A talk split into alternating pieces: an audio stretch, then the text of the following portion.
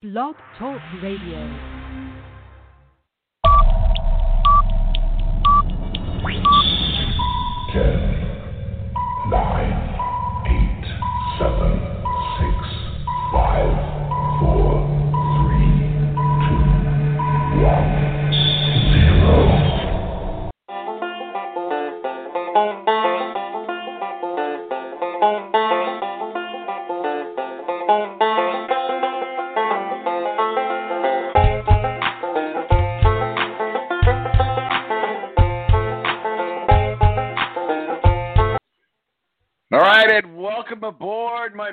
My name's Tom Mark Lussell, Presidente, coming to you from a deep, dark bunker where we are safe and secure from the coronavirus in the west suburbs of Indianapolis.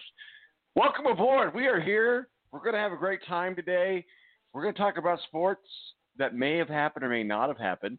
A great show on tap. Mo for the BS Sports Show. Get ready to jump on with us, and we're going to talk kind of a little bit about the impact about the coronavirus in the sports community. And we're also just going to be just talking about the impact. Obviously, this is the topic at hand. I don't think we've ever seen anything like this in our life.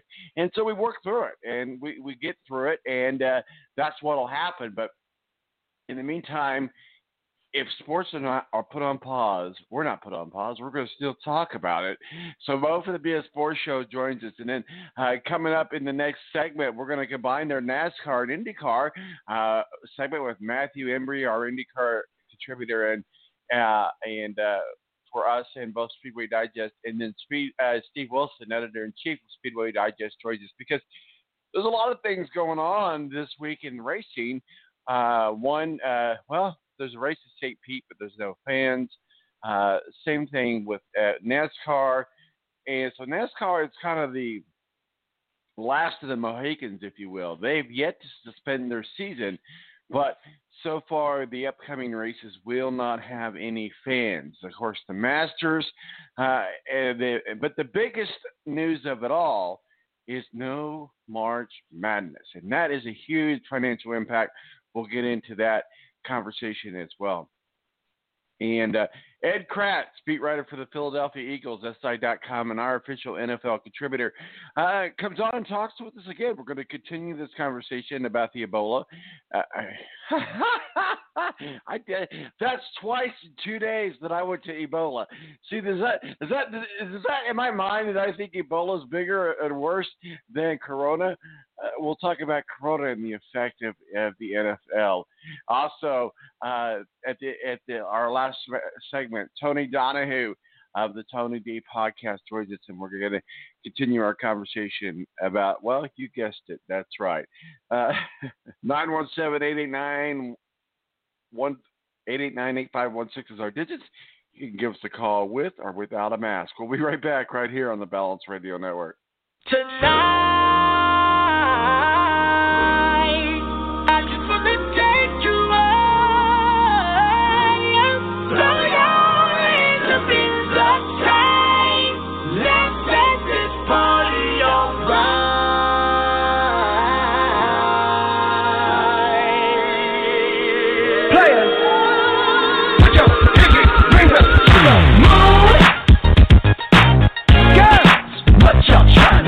The Air National Guard is a reserve component of the United States Air Force and serves alongside active duty Air Force members in times of a national crisis.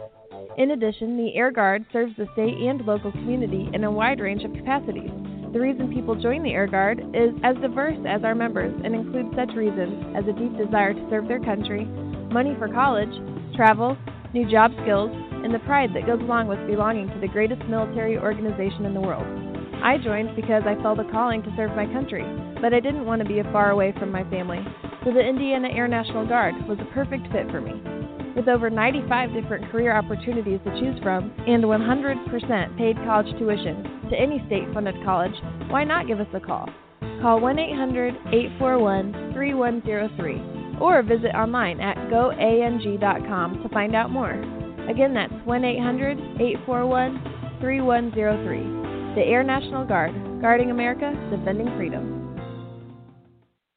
I can't believe it. I've been playing 4-on-4 with a barbershop quartet. Pass the ball, pass the rock. We're open, just pass the ball. Nah, I can't believe how easy it was to save hundreds of dollars on my car insurance with Geico. Yeah.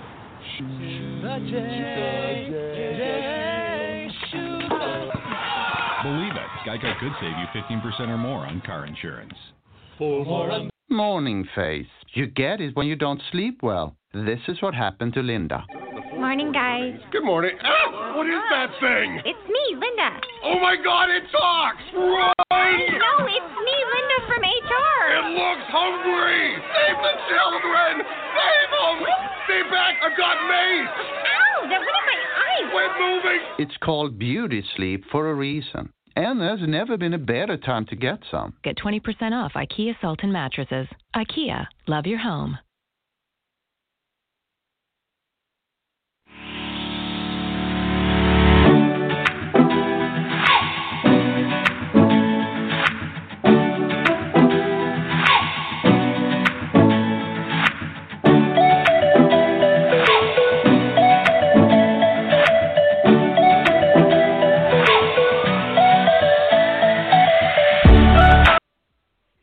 Welcome back to The Balance. My name is Tom Mark Lussell, El Presidente, and we are here in our special self-quarantine bunker here in the west suburbs of Indianapolis. Joining us now is Mo from the BS Sports Show. Mo, how are you, sir?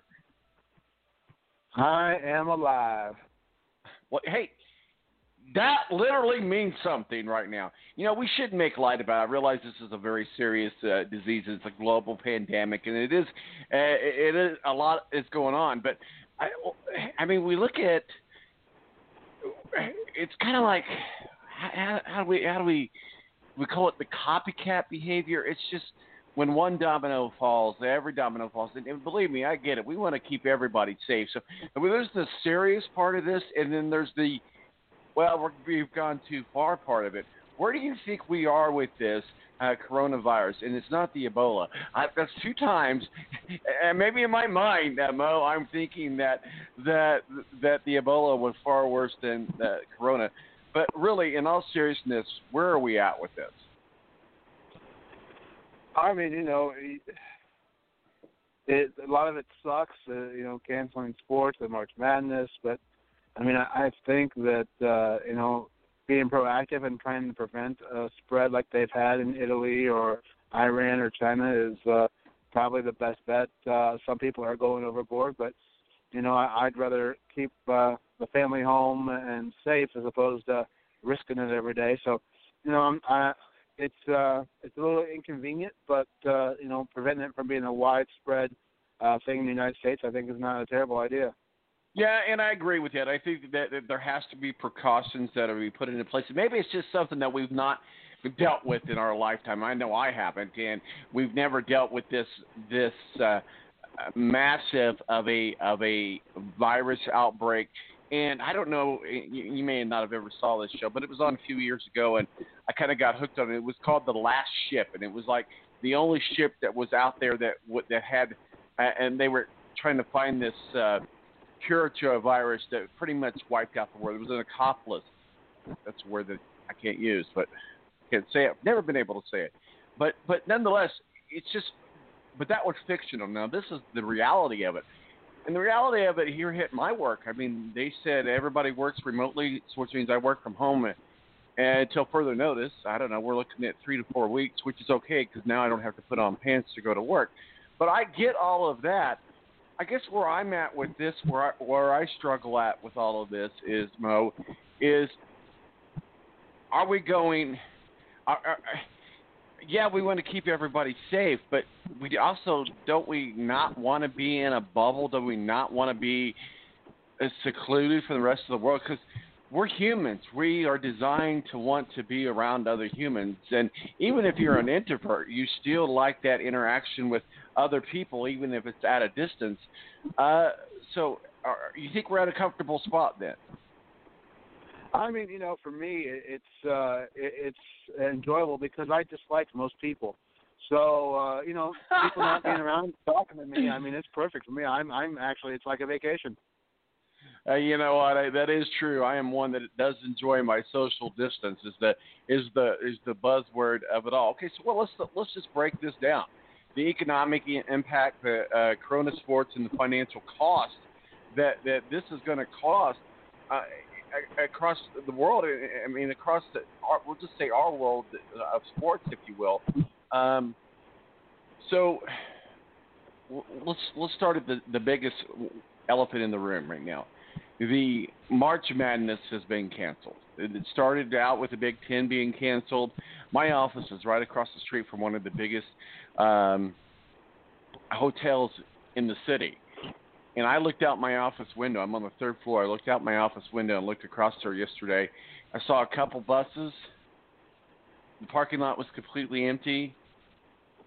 And this is Big Ten championship weekend. You know, my thought was, well, everybody's here anyway. They've already bought the rooms. They've already bought their tickets. My thought is if they weren't going to have the games with fans, then everybody would go to a bar. But then they just said, we're not going to have the games. Then you just saw one tournament after another as far as the divisions, the SEC, the ACC, you name it. Big Ten, obviously, this weekend here in Indianapolis. Just say, no, we're not doing it. We're not having it. And it's kind of an eerie feeling. But to be in the month of March, think about, no, okay, look, we could just break down one single element of March Madness. CBS has a $12 billion, 12-year contract, which will obviously continue to renew. But that's where they're at right now, a $12 billion contract over 12 years. If you put that in perspective by canceling everything just on the TV rights and the money that goes to the schools and the NCAA and how they disperse that is $1 billion. That's just one element.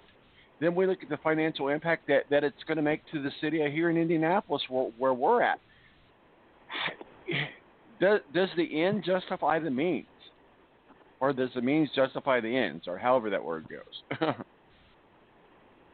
Well, I mean, you look at the biggest impact, I think, is to the city of Las Vegas, who, you know, this is even bigger than Super Bowl for them as far as money goes. So you look at the impact to the city of Las Vegas, and it's huge. I mean, I watched people last night on YouTube betting, professional gamblers betting on NBA 2K20 games. So it's got a huge financial impact all around the world when it comes to not having March Madness available. Well, it's not only here in the United States. I mean, what we saw as far as the racing world, and we'll get into that here in the next segment, but Formula One suspended their racing. Soccer, which is big in Europe, the other football, they suspended their activities. German football is suspended. So it's across the world. It's across the – and you're right, Italy does play the biggest part in that. Well, not biggest part, but just that's the biggest worst case scenario that we've seen with this outbreak. So if you're a sports fan, you got nowhere to go, you got nothing to do, you're self-quarantined or you're mandatory quarantine, or you just because you're stuck at home because that's what your job has told you to do. What's the best advice to keep your sanity, you think? You know, so last night we rewatched the Clippers-Lakers game from Sunday.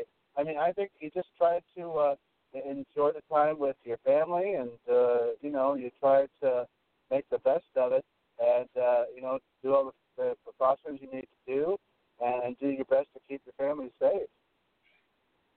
You know, we're going to have this conversation later on in the show with Tony Donahue of the Tony D Podcast.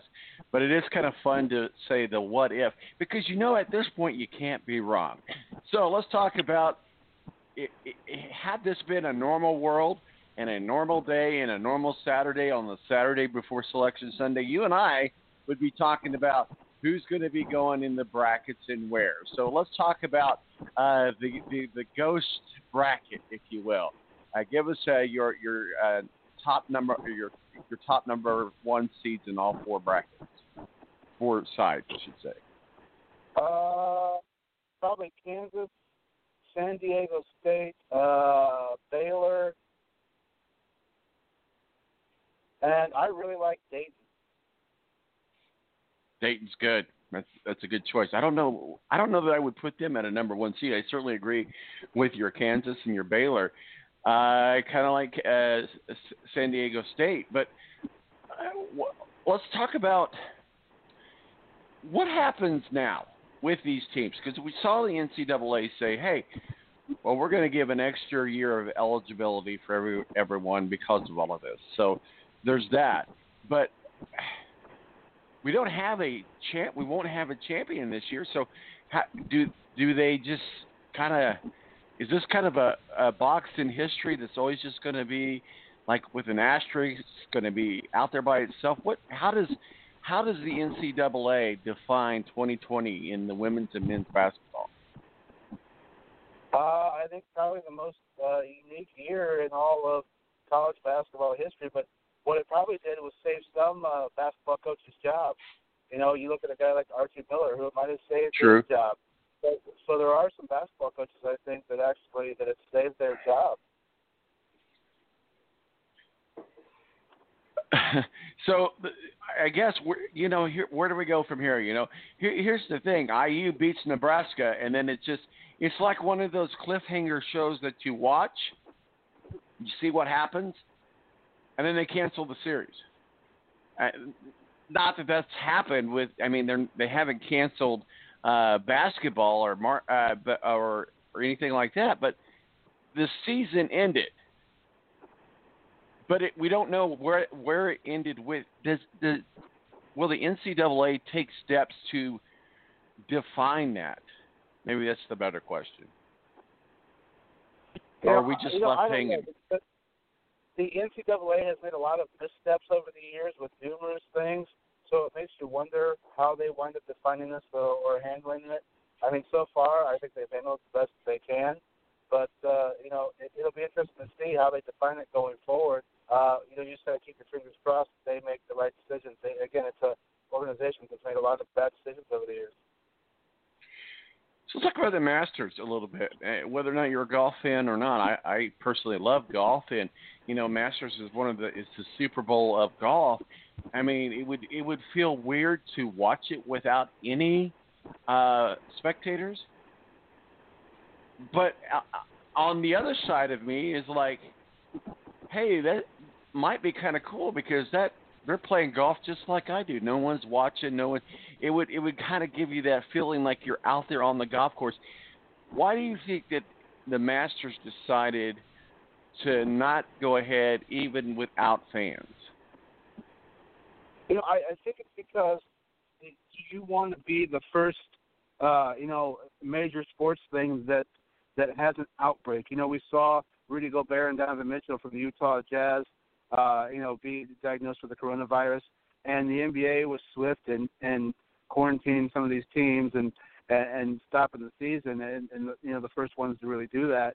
But just like, all the school systems that have been canceling, and I think the biggest reason they're canceling, obviously they want to keep the kids and teachers safe, but do you want to be that first school system or that first pro sports league that has a major outbreak? And that's a PR nightmare. So I think that's why they decided to go on, even not just without fans, but without golfers, because you still have to travel. You got to be on an airplane. You've got to still be around folks. And basically, that's not forced to be there, but you got to be there to play. So I think that It's from a safety standpoint, but mostly from a PR nightmare, too. God forbid that you're the first major sports organization that has a humongous outbreak of coronavirus. So I think that plays a huge part into it. I was talking with a colleague yesterday on a call. He lives in Atlanta, but he was on a flight the night before from Houston back to Atlanta, and he said that he was one of five people in a plane of a jet that's normally full. So this impact goes across the universe, if you will, and the globe, if you will. I know this isn't a political show, so we'll try to keep this to a minimum. But do you think our government, the United States, is doing everything it can do to not only for sports fans, because that's our topic, because that's what we talk about, but just as American citizens, is our government doing enough to protect our citizens? Or are they going too far? You know, it's always hard to say when it comes to something like this with government, because there are Republican or Democrat, there's always so many things that go on behind closed doors and so many backroom deals that you always wonder what's going on. I mean, I think that they've tried to do a good job, in trying to be ahead of it. I think that they realized that not enough people were getting tested. There weren't enough tests, and they tried to remedy that. But, you know, when it comes to politics, just like free agency in sports, there's so many backroom deals, and you always wonder what's going on behind the scenes that are leading to the decisions that are being made. So, I mean, it feels like they're trying to that they have an adequate response so far, but you know, who's to really say, because we're not privy to all that behind-the-scenes information. You know, whenever there's a tornado lasts about maybe 5 minutes, and that's in the worst-case scenario. We think about the tornadoes that just happened down in Nashville, and all of those families that are misplaced now, and then they have these other issues with the coronavirus. But just like a tornado, the virus scan, we'll just say it somehow ends in toward the end of April, because they say once the weather starts getting better, the viruses die off. But the long-lasting impact goes after that. The shockwave, if you will, the tremors, if you will, continue after that. How long will it take the sports community? We'll just start with that, because that's what we are, a sports talk show. How long will it take the sports community to bounce back and recover from this? Well, you know, it could take a while, because if you look, we wind up watching the NBA Finals, you know, maybe in August. So that would push back the NBA draft. That would push back free agency, and it would eliminate the summer league, which is big for a lot of guys trying to make teams, and for rookies. So you know, the play of rookies next year could be a little worse if it backs up the training camps or shortens training camps for NFL players. That's a huge deal. Will baseball be able to get 162 games? And if they don't start for a month or a month and a half, without playing in the snow in December. So, that could shorten their season as well. So it'll impact sports, not just economically, but I think it will impact sports a bunch, as we tend to lose games when in the NBA, NHL, and possibly Major League Baseball. So I don't think we lose games at football at all, but you can see some essential activities that teams need to evaluate guys and get guys ready for the 53-man roster. I think you could see some of those go away. Yeah, I think we just saw some of that. I think the NFL made an announcement. One, they weren't going to have the owners meeting. The other thing, they announced that the travel with the recruits to the teams and all the pre-draft stuff that they do, they've kind of cut that off. So they're going to have to telecommunicate with their recruits or with their draft possibilities. Do you think that overall, because really at the end of the day, the NFL has decided, okay, these are our people that we've got on our draft board. And the reason we got that is because of videotape of the games and our scouts. So do you think that this virus is going to have a huge impact on the draft and how they draft, because of their inaccessibility to have the person-to-person interactions with the people they may draft with? I mean, I would think that, because to me the most important things, if you're getting ready to draft somebody in the NFL, it's great to watch people do drills and do all that stuff, but to me, I want to see how guys perform in games. So you've got at least 3 years of tape on most of these guys, and then the interview, sitting down and talking to see what a person's all about. So those being the two most important things to me, no, because I believe you can teleconference the one-on-one face-to-face interviews. And again, it's great that the guy can run a fast 40, but how does he perform against the game when there's somebody on the other side of him and 11 other guys lined up against him? That's what I really want to see. So to me, if I were the team of the team, no, it wouldn't really affect the way that I drafted, because, again, watching game tape and talking to these guys one-on-one, via teleconference if I have to, would be what decided my draft pick. So it shouldn't, but you will have people who make missteps in the draft this year tell you that, oh, it was because we couldn't do this, we couldn't do that. Mm-hmm. It'll come down to be an excuse for guys with bad drafts. Yeah, I'm beginning to agree with that statement, because I think that this coronavirus is going to create a lot of, and not just in sports, but across the world in the sales economy. And I work in sales and in our sales forecast. Well, the month of March kind of sucked because of the coronavirus. So I see that excuse being baked in, and we're going to have Matthew Embry joining us now. And Matthew, I know you're going to be joining us for the racing segment coming up. Matthew Embry, our official IndyCar contributor and IndyCar contributor to Speedway Digest as well. Matthew, how are you, sir? Doing well, and again, I can't stress this enough. I know it's frustrating, guys, that we're losing all these events, but meet the requirements that everyone is expecting.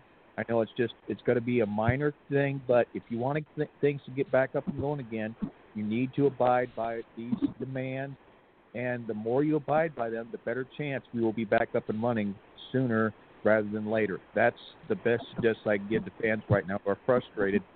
Meet the demands, wash your hands, give a little bit extra space, be a little extra careful. You do those things, and we could be back up and running hopefully in the next few months. We might be able to do Indy and all this other stuff. But again, you have to meet those demands.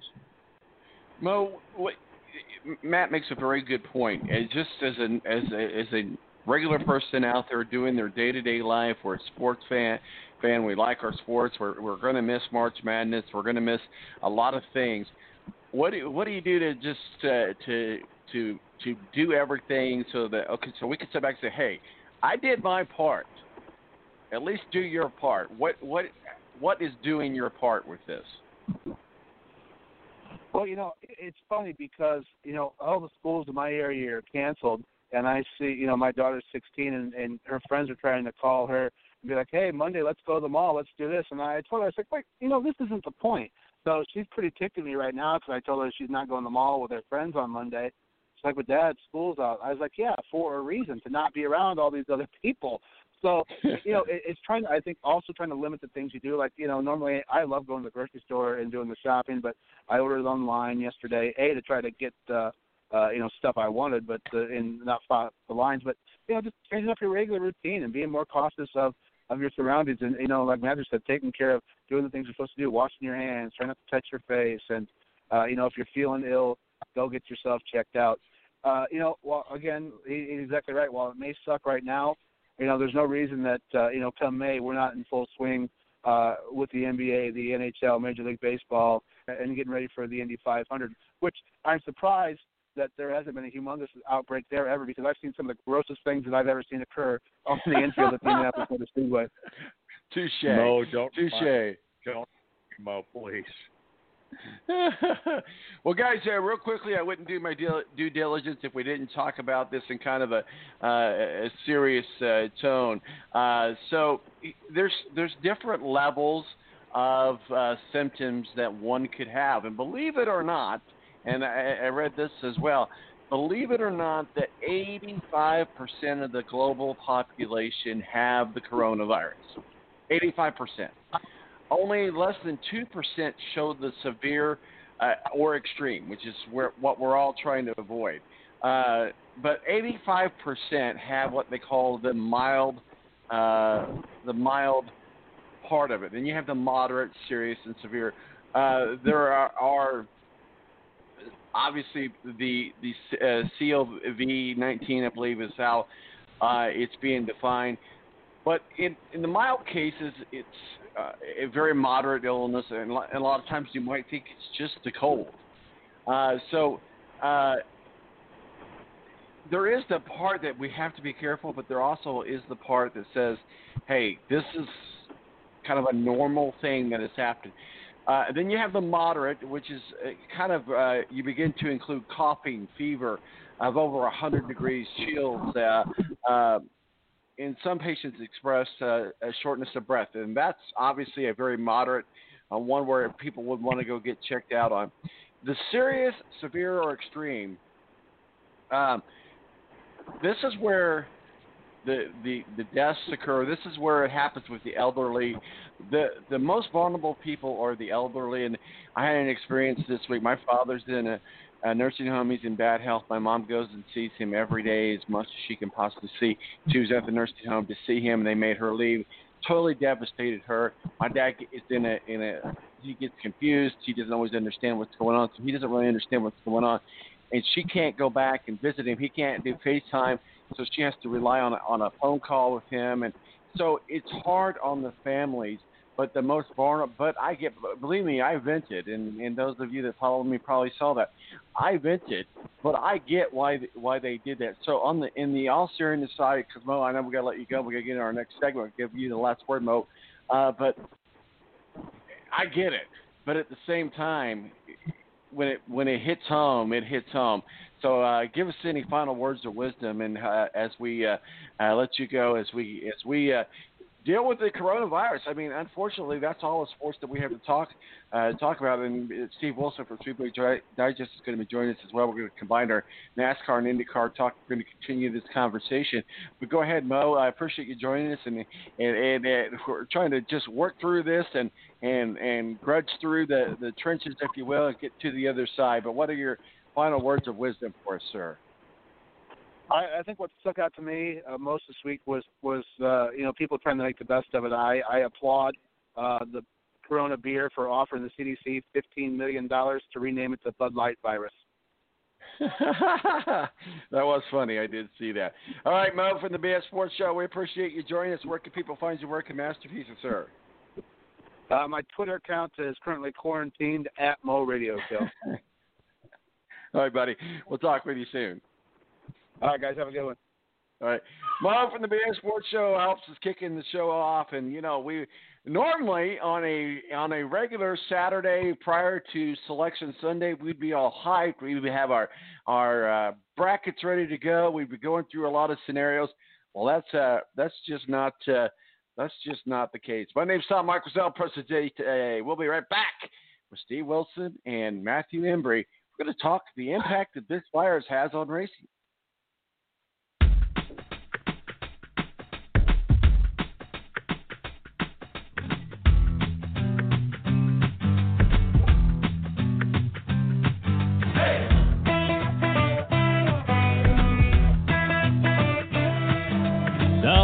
Quick stop, midnight tea-top, Jack and her cherry Coke Town.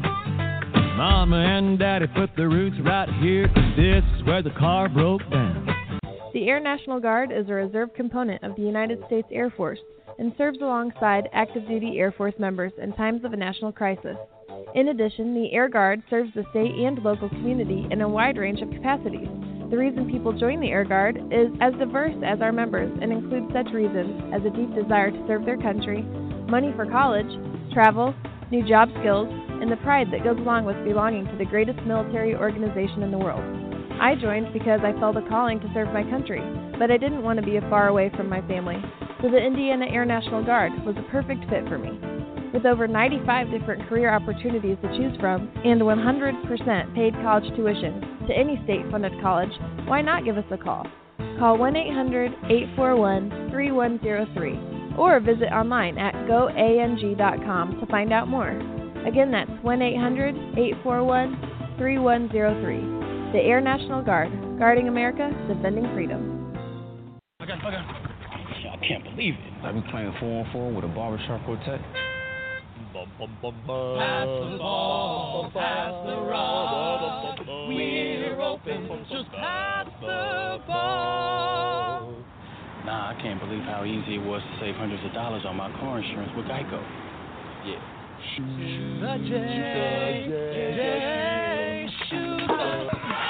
Believe it, Geico could save you 15% or more on car insurance.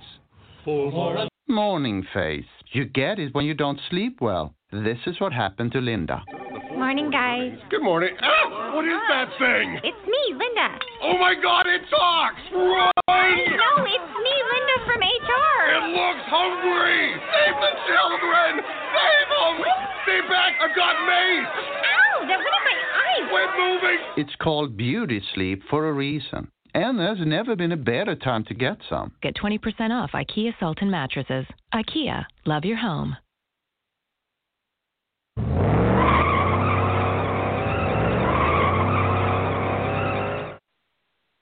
Give me fuel, give me fire, give me that which I desire. Ooh.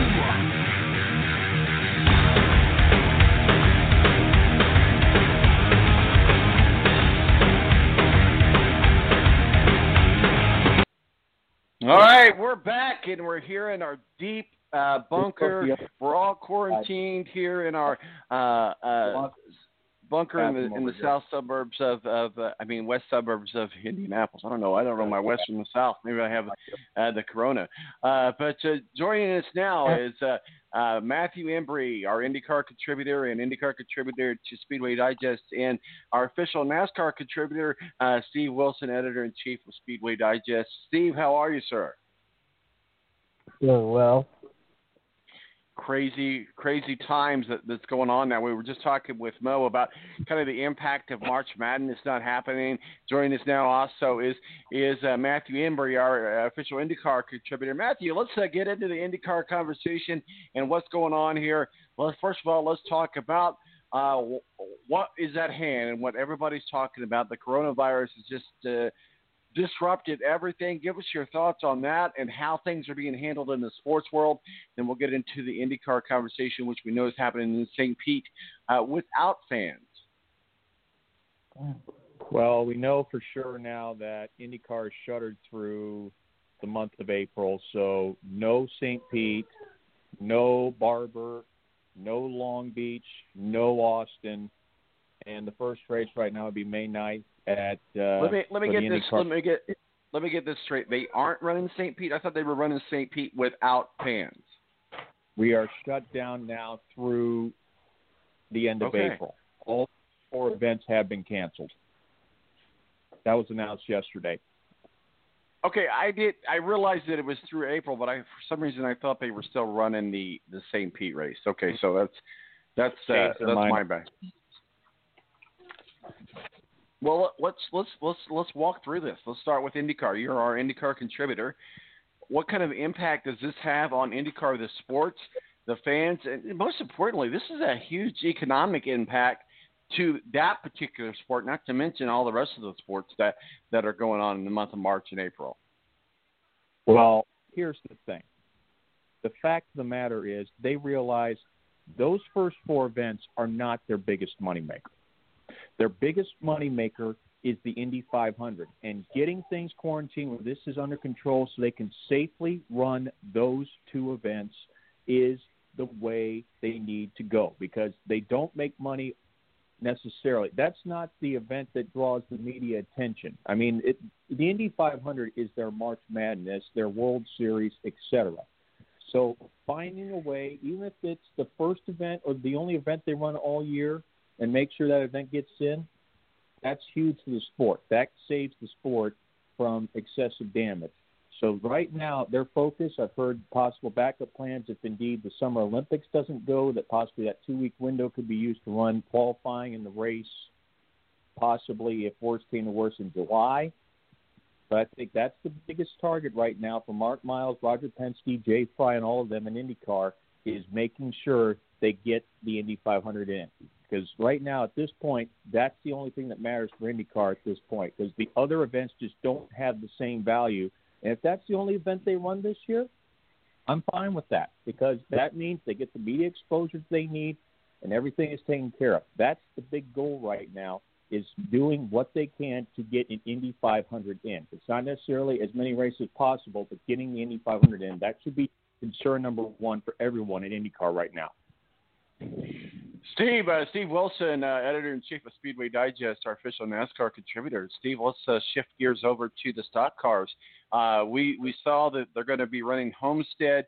Again, I might be wrong. Things are happening so fast and everything's fluid, but they're going to be running Homestead in Atlanta without fans. But as I know, and you might have more news and insight on this, but as I know it currently, NASCAR has not suspended their season as of yet. Well, as of yesterday, again, you know, these things are all kind of fluid. Atlanta is postponed. Homestead is postponed. They sent the whole race home. I'm not catching up with anything. Man, go ahead, buddy. Bring us up to speed. I'm apparently the king of fake news today. Go right ahead, buddy. Yeah, so at least the next two events are postponed at this point. NASCAR will reevaluate here in the next couple of weeks as to what they will continuing operations or continuing events throughout the rest of the year. You know, we've got states of emergency in just about every state. Here in Virginia, it's we have one that runs all the way up until the Richmond race in April, would preclude people from even going to Richmond. So, you know, what NASCAR decides to do after these next 2 weeks is going to kind of be, I think they're really, what they're doing is that they're following along with the national emergency yesterday. And I think that tipped a lot of people's hands as to the people that were sitting on that one string, hoping that they might be able to do this thing without fans. The national emergency, I think, just tipped a lot of people's hands to say that, you know, it's just time to shut this thing down and, you know, we'll reevaluate as the weeks go on. But, you know, there are a couple opportunities, again, for NASCAR to, you know, to try and get these events in later this year. But, you know, it's, again, it's a fluid situation that we'll all have to be, you know, be watching as to what goes on over the next couple of weeks. And, you know, maybe sometime in April, maybe sometime in May, that we'll get racing again. But as of right now, we're shut down.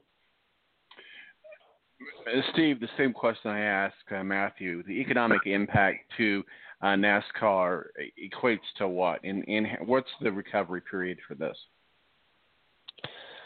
Well, each individual track is, you know, a single weekend is tens of millions of dollars in lost economic impact, just the track itself, and that's not the surrounding areas. The surrounding areas could be in the hundreds of millions of dollars, depending on which area that they're in. So, you know, you take a look. An example would be, and this is how we kind of derive some of that information, is Dover is a you know, gets better than $15 million a weekend, almost $15, well, better than $15 million a weekend just in TV revenue. Then you throw in the millions of dollars, $6, $7, $8 million in ticket revenue, tens of millions of dollars in, you know, sponsorships, hospitalities, you know, all the extraneous things that comes in on top of that. And, you know, there's tens of millions of dollars that's going to be left on the table every single week from every race that we're not running. So Atlanta this weekend, Homestead next weekend. I mean, we're already starting to get into the $50 million range just to the tracks alone in lost revenue. We're talking with Steve Wilson, editor-in-chief of Speedway Digest, Matthew Embry, our official IndyCar contributor and IndyCar contributor to Speedway Digest. Matthew, let's, you know, here's the thing. Like our office said, hey, everybody works in my real life. Everybody works remotely until further notice, so which is fine by me because I get to work from home. I don't have to put on pants, and we do telecommunicating and. I'll just put on a shirt, you know, just kidding. But I could still work my skill. I could still work my thing. These drivers, let's talk about IndyCars particularly. This is the beginning of their season. They're coming off of an off season. So there's two things here. How do they because they can't get on the track. There's a lot of things that they can't do. I mean, there's only so much they could do to a car that's not racing. How does a team work through this? I mean, the entire team is kind of like, you know, it's kind of like a red flag situation, if you will, and there's nothing they can do about it. How do they stay ready to go so that at maybe next week or the, you know, we'll say 3 weeks from now we're ready to go? How are the teams in IndyCar staying ready to go? Well, I'm sure the training sessions are going to be extended right now for the drivers, you know, workouts, even the crew members' workouts, getting stuff ready, doing checks. I think the focus now that they know that the next event's going to be the month of May, everything is now shifting to the Indy 500. So you may see stuff like the last few deals get called in a little bit earlier than usual. But, I mean, it's the same way with WSBT. I mean, we ran Sports Beat last night, and all of our on-air talent was at home on remote connections. We didn't even have anyone in the station except for the in-studio producer.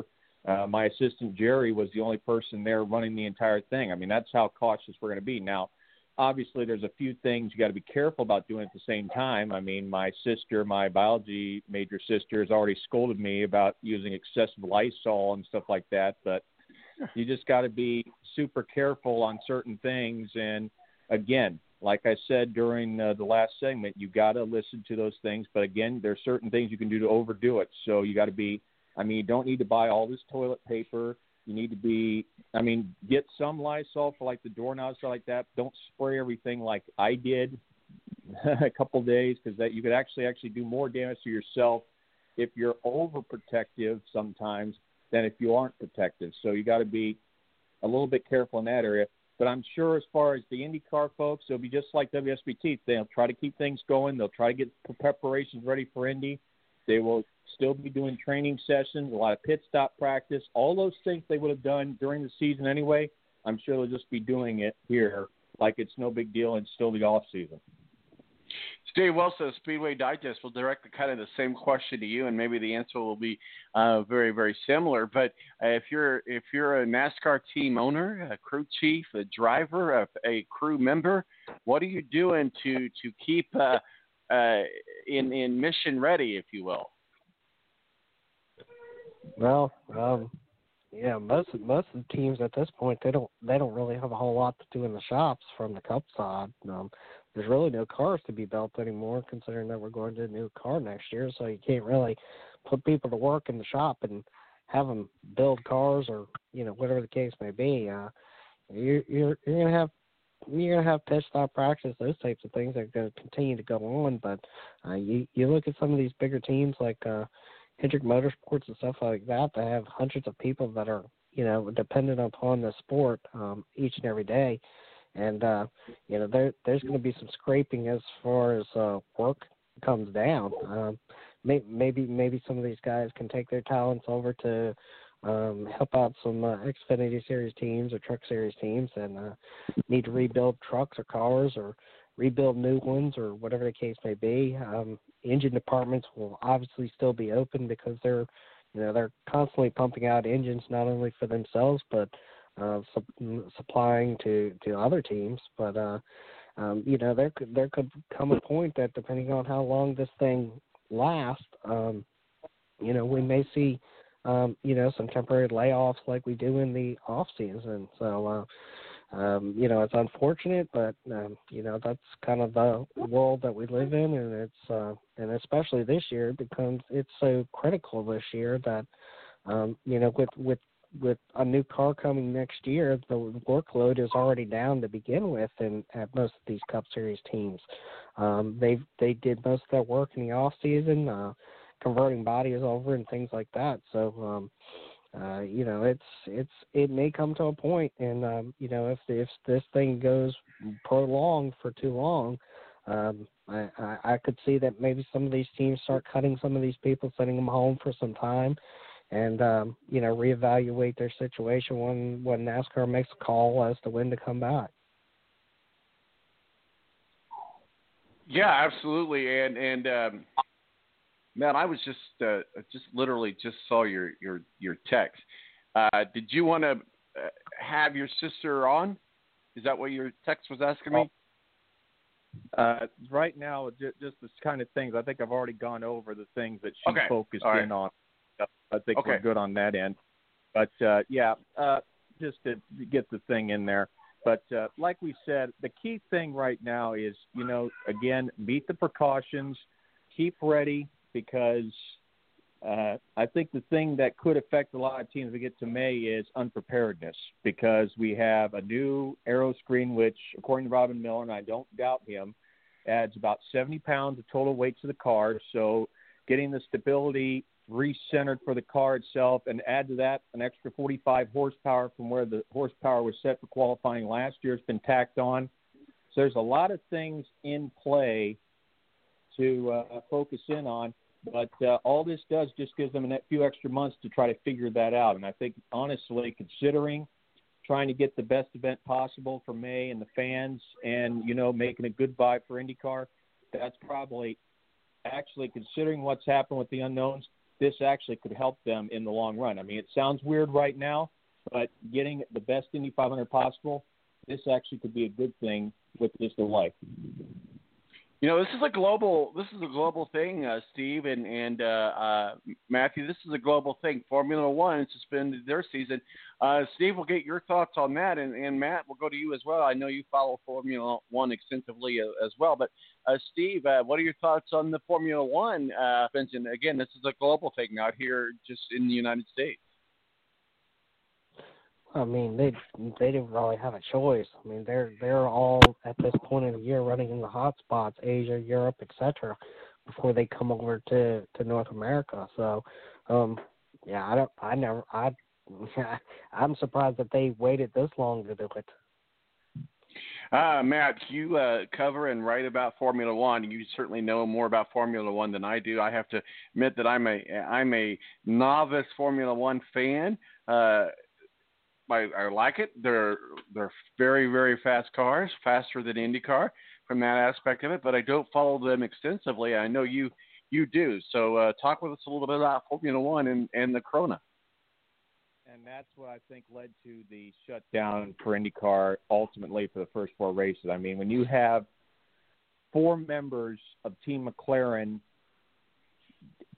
test positive, you have only three of your 10 teams saying we're going to run, saying, oh, no, we don't want anything to do. You're talking like the United States Grand Prix of 2005 all over again, where only six cars ran. That's a bad image for the circuit. So they had no choice but to shut it down. I mean, you have to have everyone behind you in this thing to make it work. That didn't happen with the tire issue in 2005 at the United States Grand Prix, and we had an absolute disaster. And it was right in front of our faces. So just imagine what would have happened if we had continued on with only three teams this weekend in the Australian Grand Prix, and no guarantees that those teams possibly contracted the coronavirus. It was bad press from the beginning. I think Roger Penske tried to make it work, but with all the things that kept showing up with NBA, NHL, I mean, granted, I think the PGA Tour is making a very poor decision continuing the Players' Championship, which even without fans makes no sense to me. Yeah, they're still playing it right now. I mean, you just have to be careful. Like I said, if you want to get back to full-time stuff, we need to get this problem dealt with. It does us no good to just try to go normal because normal's not going to work. If you want to get this stuff back up and going, you have to abide by this, and we need to get this dealt with now. Otherwise, we could be sitting here for months and months and months, and Lord knows when we get back up and going. So, again, I can't stress this enough to the folks listening. Abide by the warnings and try to make the necessary adjustments. Well, actually, not just try, do the necessary adjustments, and who knows, within a few months, you may be back up and going again. But if you continue to just mosey around with this stuff, we're still going to be stuck at square one, and who knows how long we'll be stuck there. We're talking with Steve Wilson of Speedway Digest, our official NASCAR contributor, editor-in-chief of Speedway Digest, and Steve Wilson, WSBT up at South Bend, and our IndyCar contributor and IndyCar contributor to Speedway Digest. Steve, I think you tied WSBT. You tied Steve I'm sorry. WSBT. See, my brain is everywhere. Y'all know who you are. Matthew Embry of WSBT, not Steve Wilson of WSBT. And let's, Steve, you got a job announcement you want to make. But, Steve, I rarely do this. But I'm going to make an exception today. And I don't care what side of the fence that you're on. I think anybody that knows me knows what side of the fence I'm on. And it's okay if you're on a different side. But I think that the United States needs to come together rather than politicizing this. I mean, you have very extreme people that are saying that, well, this is all a media hype. This is all Trump's fault. Trump's not doing enough. And then you have people who, so is the United States just take a neutral stance here, whether or not you're Republican, Democrat, independent, I don't care. But is the United States doing enough, or are they doing too much, Steve? Well, I think we have to lead. Obviously, other countries haven't been able to do so at this point. Finally, I guess, you know, Italy and some of the other countries just shut everything down, but, you know, this thing had already gotten out of hand by that point. So, I mean, I think we have to lead in this regard. We have some of the best educated people in the world that are over here. As far as the political conversation onto that, you know, the last 2 days I've watched more people parade themselves out trying to either play president or play chief or play commander when we only have one. And I think it doesn't help when everybody parades themselves out, when everybody comes out and says, well, this is my plan. This is how I'm going to tackle it. First and foremost, you're a private citizen. You're not the commander-in-chief. You don't have any standing as to make any policy decisions. I think everybody needs to just stop that and unify behind one direction and by everybody trying to play chief and nobody wanting to be the Indian. We just will continue to divide, and that's going to exacerbate this issue. And it doesn't matter what side of the aisle that you're on. Everybody has to work towards a common goal. We did this in World War II where we marshaled the entire United States and the federal government to fight two warring countries, and this is what we're going to have to do again. You know, I agree. And, again, no matter what side of the aisle that you're on, I think you can point to some very positive things that Trump did. Whether or not you like him or not, you don't have to like him. You don't have to vote for him. You don't have to agree with him. But I think that he, at the very beginning stages of this, by stopping when we saw this coming, stopping travel from China and the travel bans and keeping as much of a political disagreement that caused, keeping ships out at sea and not allowing them to enter and being very careful about who comes and goes from this country, really slowed that down a lot. Now, certainly we're dealing with it, but we're not dealing with it in the magnitudes that Italy is, who has the, if you want to take the other side of the stance, has the view that, hey, everybody gets to come in here. It doesn't really matter.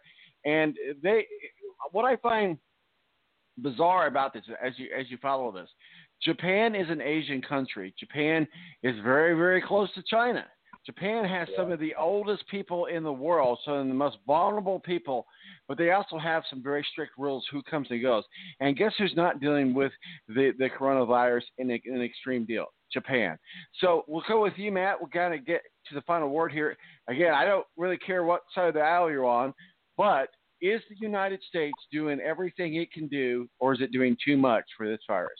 Still think we're doing too little. And it's not Trump. Don't you mean Trump, McConnell, Pelosi, Schumer? It's not a Republican problem. It's not a Democrat problem. It's not an independent problem. It is an all problem. No one has done what has been required. And it's not just the president. I think you could blame the Speaker of the House, Nancy Pelosi. You could blame Charles Schumer. You could blame Mitch McConnell. It's not just Trump. Everybody, even independents like myself, have not done what we need to do, and now we got this mess. So that's the way I see it. Now, granted, call me wrong, but it's not just Trump's problem. I blame Pelosi. I blame Schumer. I blame McConnell. I blame all those people because no one took this seriously, and now we have this mess. You know, that's a valid point, and I think what we can derive from this, we can always do more, but we need to be very careful and realize that this virus isn't a Republican, isn't an anti-Trumper, isn't a Democrat, it is a virus that needs to be contained, and the government has some of the smartest people in the world. The CDC is probably the most elite the disease control center in the world, if not the top. And we have the best brains putting this together. So let's go around the table, get final thoughts. We'll start with you, Steve Wilson of Speedway Digest, Editor-in-Chief.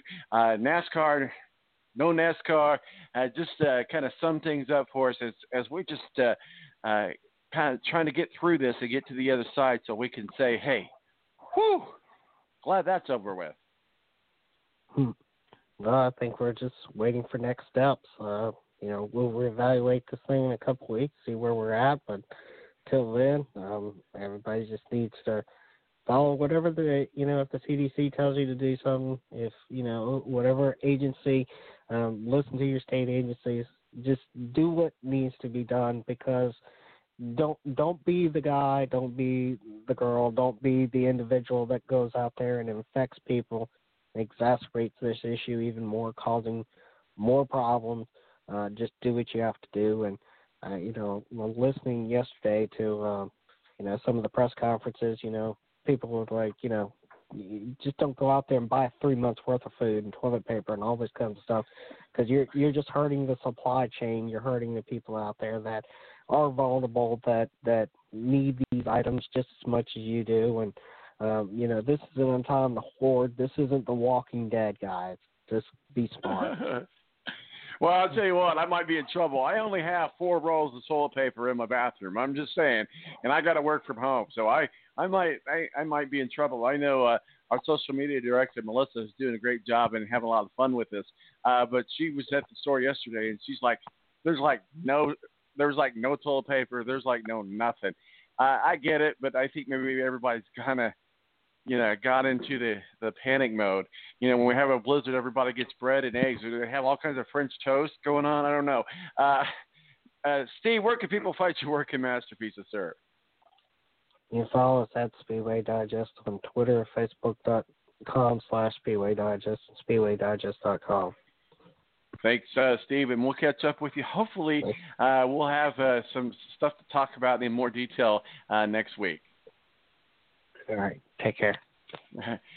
Matthew Embry, final words to you, sir. Any final words of wisdom and so forth? First of all, Nora, Ellie, want to say hi to everybody? Say hi. Hi. So we got there. Like I said, my 2 nieces down there. I'm with them this weekend. Just waiting this through. And I'd say another thing to say, watch one sport that, because of this, might take a big boom. And I mentioned this on Twitter, if you saw it, to John Michael Vincent and Trish Whitaker on the left, esports. That could be a big boom for them with this coronavirus. Now, granted, I don't think they're going to exacerbate it, but watch how esports takes over things. That could be something with this video game sport thing, because of the lack of threat to the coronavirus. That could really get things going. All right, Matthew, where can people find your work at Masterpieces, sir? MatteEmbury. All right. Matthew Embry joins us. My name's Tom Mark Lussell, Presidente. We're continuing our conversation about the coronavirus and the impact that it's having on the world of sports this week. We'll be right back right here on the Balance Radio Network.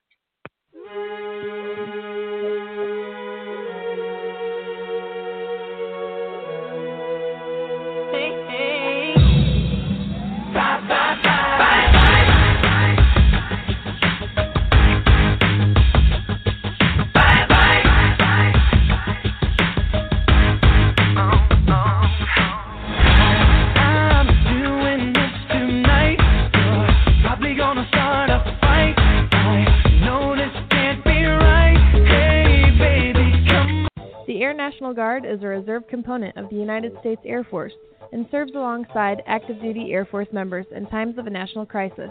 In addition, the Air Guard serves the state and local community in a wide range of capacities. The reason people join the Air Guard is as diverse as our members and includes such reasons as a deep desire to serve their country, money for college, travel, new job skills, and the pride that goes along with belonging to the greatest military organization in the world. I joined because I felt a calling to serve my country, but I didn't want to be far away from my family, so the Indiana Air National Guard was a perfect fit for me. With over 95 different career opportunities to choose from and 100% paid college tuition to any state-funded college, why not give us a call? Call 1-800-841-3103 or visit online at goang.com to find out more. Again, that's 1-800-841-3103. The Air National Guard, guarding America, defending freedom. It's double trouble, double the fun at African Safari Wildlife Park in Port Clinton, Ohio. See the largest antelope on Earth, the giant eland, and the ugliest creature on Earth, the African warthog. There's so much to see and do, including the Midwest's only drive-through safari. Feed the animals. see live educational shows. Feel the excitement. Have your picture taken with a python or cockatoo. Feel the adventure. Shop the Symbol Lodge gift shop with items available from around the globe. Visit the snack bar or picnic facilities. Enjoy a pony or camel ride. Or cheer your favorite porker on to victory in the famous Pork Chop Down. Bring your family to see the rare and exotic animals at African Safari Wildlife Park in Port Clinton, Ohio. Just take Route 2 to the Route 53 North exit and follow the sign. Only 17 miles west of Cedar Point via Route 6. Open every day, rain or shine. Morning face. You get it when you don't sleep well. This is what happened to Linda. Morning, guys. Good morning. Ah, what is that thing? It's me, Linda. Oh, my God, it talks. Run! No, it's me, Linda from HR. It looks hungry. Save the children. Save them. Stay back. I've got mace. Ow, that went in my eyes. We're moving. It's called beauty sleep for a reason. And there's never been a better time to get some. Get 20% off IKEA Salton mattresses. IKEA, love your home.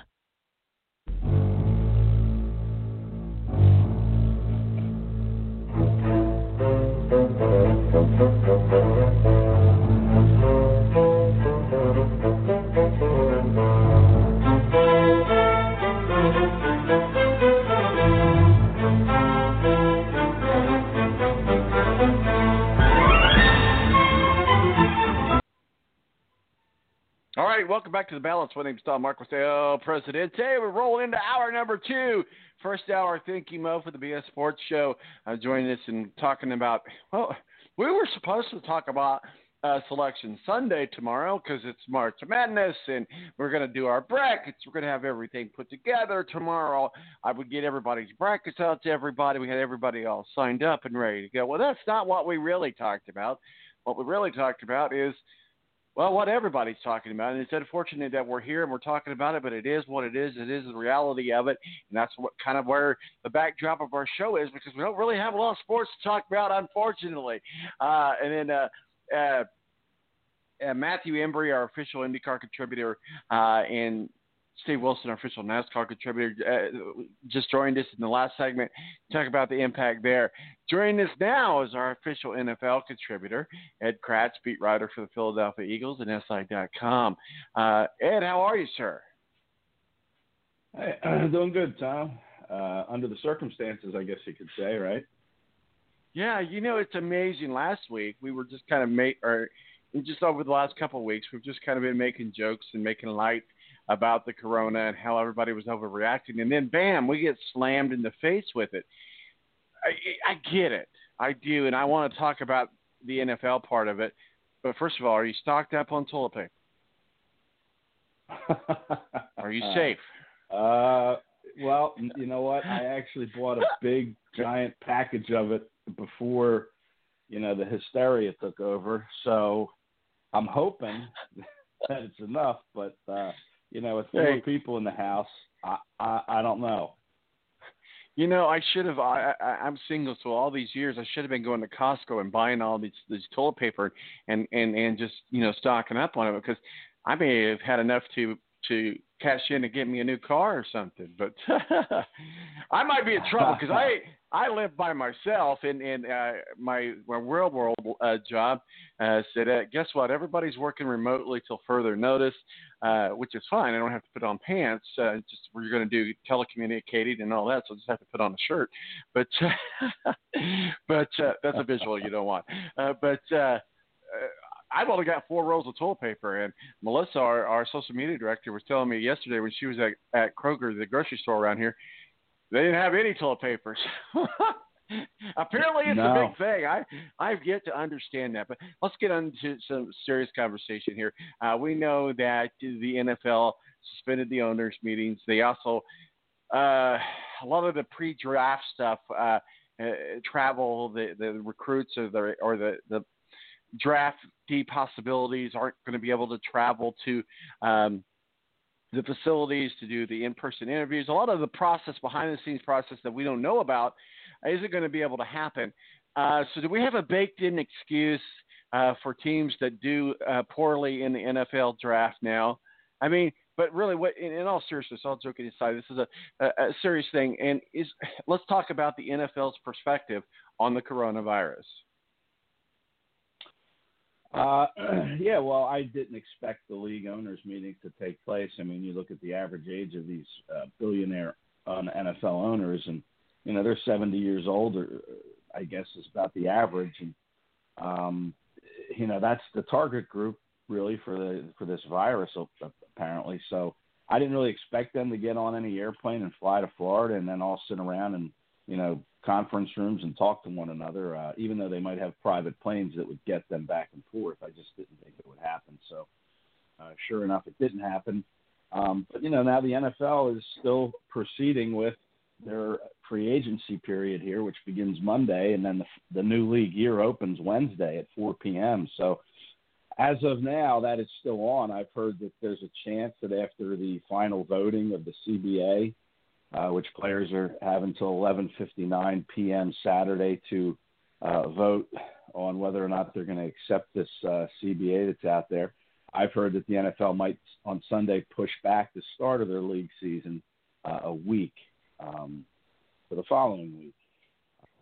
And I guess, you know, when you look at the landscape, that might make sense. But, you know, Tom, I'm a get back to normal guy as quickly as possible. And I kind of felt that way after 9/11. You know, let's start to get back to normal. And right now, what we see in America is anything but normal. I mean, these are obviously unprecedented times. And so my feeling is you know, if I'm the NFL, and maybe this is just my way of looking at it, is let's just proceed with this. I know that, you know, it's always a big show when you sign a free agent and you throw all this money at somebody.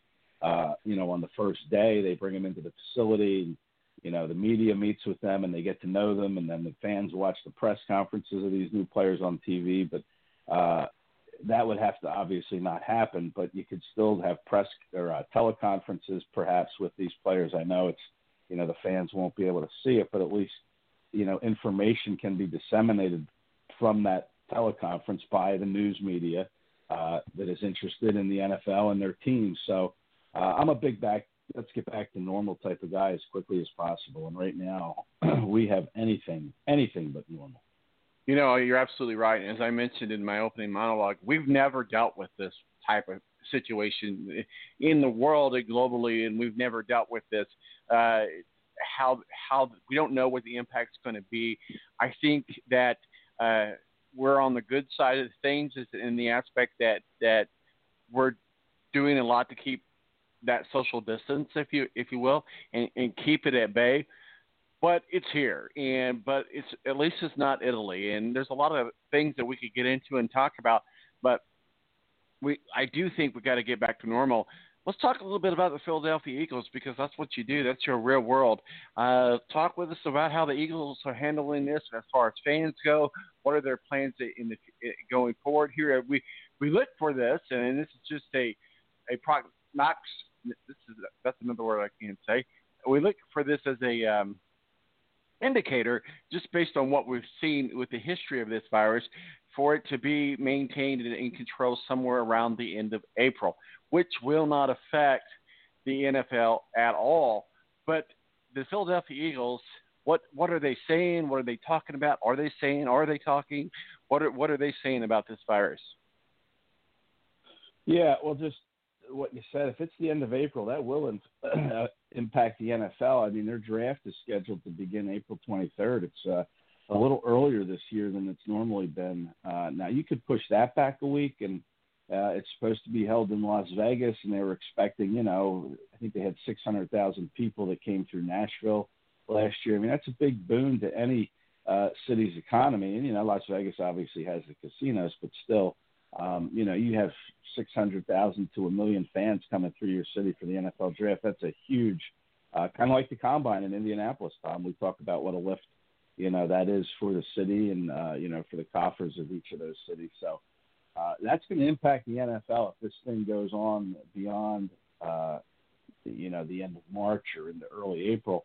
How are they going to conduct their draft? Are they going to be able to bring the players into the city? Are they going to let fans in? I mean, we just don't know any of these things right now, and that's kind of the hard and scary part about this. And you know, just this past week we saw things change. And one day the NBA cancels suspends its play. The NHL follows suit. Now we see the Masters postponed, and the Boston Marathon is pushed back until September. So things change so quickly. And as far as the Eagles and the NFL, you know, the Eagles were, I believe, one of the first teams to halt all travel. Them and I think the Pittsburgh Steelers were two of the first teams to suspend their coaches and ground their coaching staff from traveling, and yet they kept their scouts on the road. And then the next day, more teams decided to do that, and then the Eagles pulled their scouts off the road. The scouts were kind of being sacrificed, if you will, to stay out on the road and you know, subject themselves to, you know, possible infection for pro days that now are being canceled. You know, each campus has their pro day. Michigan's, I believe, was scheduled for Friday. They canceled that. But there were two that were still held before things started to change very quickly. And one was, I believe, at Clemson. And the other one might have been at Texas. I don't remember the two, but or maybe Wisconsin was one of them. But anyway, they had two pro days before things changed, and they decided to cancel pro days. And now the NFL has put out the blanket statement that teams cannot bring any of the top 30 visits in. You know how each team is allowed to bring in 30 college prospects into their facility, but everybody's facility, I believe, is closed. I know the Eagles is closed. Jeffrey Lurie, the owner, has told every employee that works in that building, including the coaches in this, to stay home, work at home. So their building is closed. You can't bring any prospective recruits in. And now the NFL kind of stepped forward and made that mandatory, because some teams could have gained an advantage by saying, okay, well, we're not going to worry about this as much as some other teams, and we're still going to try to get people here, and we're still going to send our scouts on the road to perhaps talk to some kids on their college campuses. But now the NFL is not allowing that. They're telling NFL teams that they can spend an hour on the phone with these top 30 recruits that they deem they want to spend time with, but that's it. That's the extent that they can.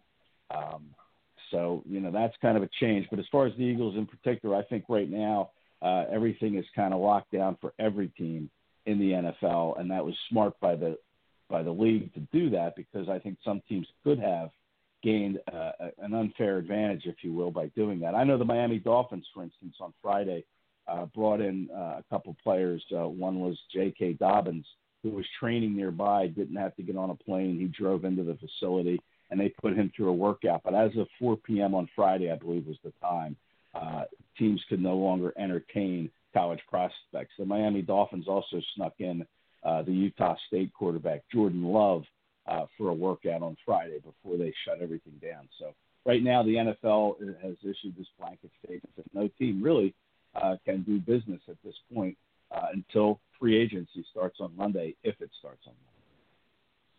Well, and that was going to be my next question. Ed Kracz, beat writer for the Philadelphia Eagles, SI.com, our official NFL contributor.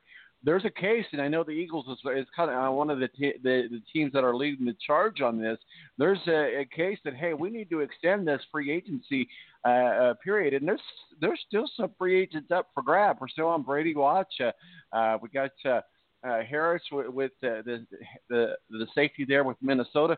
There's a lot of free agencies up for grabs. I guess my question is, had this virus not have happened, the deadline would be in place, and that's what it is. Wouldn't have teams have already made their decisions? I mean, what would be the benefit of extending the free agency deadline when all of this mostly should have or could have been taking place beforehand? And I guess it doesn't really matter to me one way or the other. But what's pitch for extending it? What's the reason? Why would you do it? Well, I think it's because, first of all, teams could not talk legally to other teams' free agents or their agents. That is not allowed. Does it take place? Maybe in some instances, yes, it does, somehow, through back channels perhaps. But that is the benefit to having this three-day window. I mean, free agency begins Monday, and that begins with a three-day legal negotiating period. So typically what takes place is, say The Colts are interested in Philip Rivers. Now you have that is 3 days to fly Philip in to your facility, meet with him, let Philip meet. Now, Frank Reich obviously knows Rivers and Rivers knows Reich. They were together with the Chargers, but it's an opportunity for Philip Rivers to come into your building, see and meet the entire building's employees, from the secretary on down to the janitor to the equipment guy, whoever.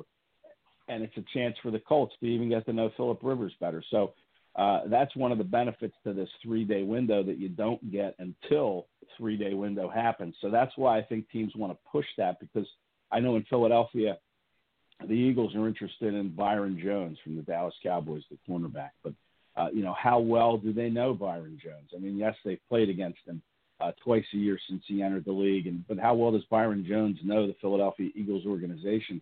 So what this time leading up to Wednesday's official start of the new league year, when everything can be announced officially at 4 p.m. Wednesday, even though things may begin to leak during those 3 days, yes, the Eagles have agreed in terms to sign Byron Jones. If that leaks out on Monday, that's a leak. It's not a confirmation by the team. So that's what this three-day window is typically for, is for players to get to know the organizations that are interested in them and vice versa. You're not allowed to have that type of contact in February or whenever, early March, before this three-day window opens. So that's kind of why I think teams want to push that, is because they want to have the luxury or the benefit to make an impression on a free agent. Say, a free agent's being offered $17 million, but he might not feel comfortable with that organization until he visits it.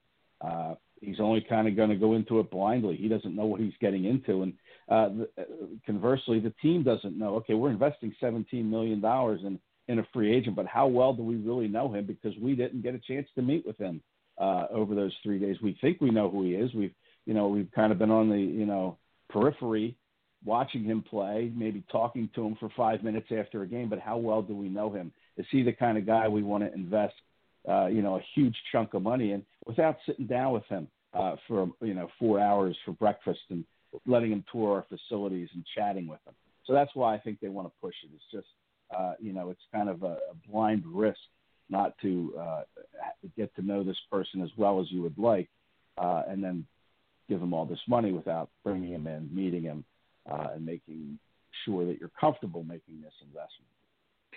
Ed, we talked about the draft, and it's good, coming a little bit earlier, and I think they could still have the draft. Back in the old days, the draft would just kind of happened, and it wasn't the big fan. I know it's a great experience for fans to go and watch, but if they could do the draft without fans, but couldn't they also literally, because let's face it, I mean, like your Frank Ballards of the world and your owners and your decision makers aren't at the draft. They're at the complex in a war room making a phone call. So the draft could still happen without it really being a big spectacle. In fact, they could probably do the whole thing telecommutedly without ever, maybe we missed the jersey giveaway and all of that, might miss that part, but certainly in a remote web access or sort of our world that we can do this, Goodell could still get up to a podium and say, hey, the Eagles draft whatever overall this player, and hold up the jersey, and they can even we're so smart technology, they can even impose that player's face on that and in some sort of a graphic. So there's a way to do this without having all the fanfare. Is that the ideal? Is that what fans like? No. But do we really have to move the draft because of this?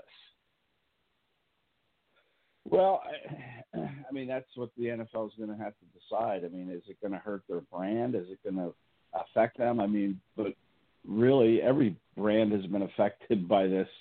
So, again, it depends, I think, where we are. I mean, we're talking about a draft that's going to happen, 5 weeks from now, 6 weeks. I mean, there could be a lot that changes, hopefully for the good, obviously. And they won't have to make that decision. But you're right. You could do it, electronically. You could just have teams sit in their complexes and okay, you're on the clock, and you know someone manages it from the offices in New York City, and then when a team submits its pick electronically, they make the announcement. Roger Goodell maybe is in a room with the podium, like you said, and said with the first pick in the first round of the 2020 NFL draft, the Philadelphia Eagles have selected Alabama wide receiver Henry Ruggs, and then maybe you know who these top 25 guys are. Maybe you have a cameraman sitting wherever Ruggs is. Well, no, I'm not, that's who seemed to be black people. I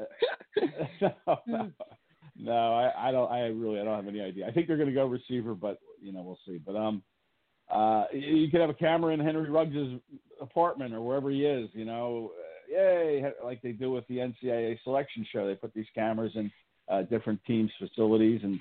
When their name comes up on the line, they show the reaction. They're going to have to issue. Like if they do that with the players, they're going to have to issue a disclaimer. The players may or may not have gas masks on. That may or may not be smoking marijuana. Yeah, right. Remember that a few years ago. You can't smell the weed. You wouldn't be able to smell the weed in the background, but you might see smoke from behind the couch. It just popped up on Twitter right before the draft selection, but yeah, that was funny. Here's the thing: you hope that, again, it's 5 weeks out. You hope that maybe more testing becomes available, and people in these positions are able to get tested. These athletes, maybe we start having more testing that takes place, so we know more and more people are coming up and they don't have it. So we can return to normal and stop self-quarantining and proceed with life as we knew it, because I don't know how the NFL would react with the draft if, things have gone kind of the way things have gone in Italy, God forbid. But we're still going to have to wait and see. I could see the NFL pushing back the draft because it is early this year. I could see them pushing things back because they're not in any rush at this point. They have time to play with. You have that dead period in the NFL from after the mandatory mini camps that teams typically have in early to mid-June. And then the players go away for 5 weeks and then they report to training camp. I mean, you could kind of cut into that window a little bit. If you continue to push things back, so you might see more OTAs instead of OTAs starting in early May or mid-May and running until early June before that mini camp starts. You could see that happening kind of end of May into June, and then a mandatory mini camp maybe at the end of June, and then you bring your players back in 3 or 4 weeks from there. So they have time to play with. So, I could see them possibly, if this is still an issue, pushing the draft back just because they do have the time to play with.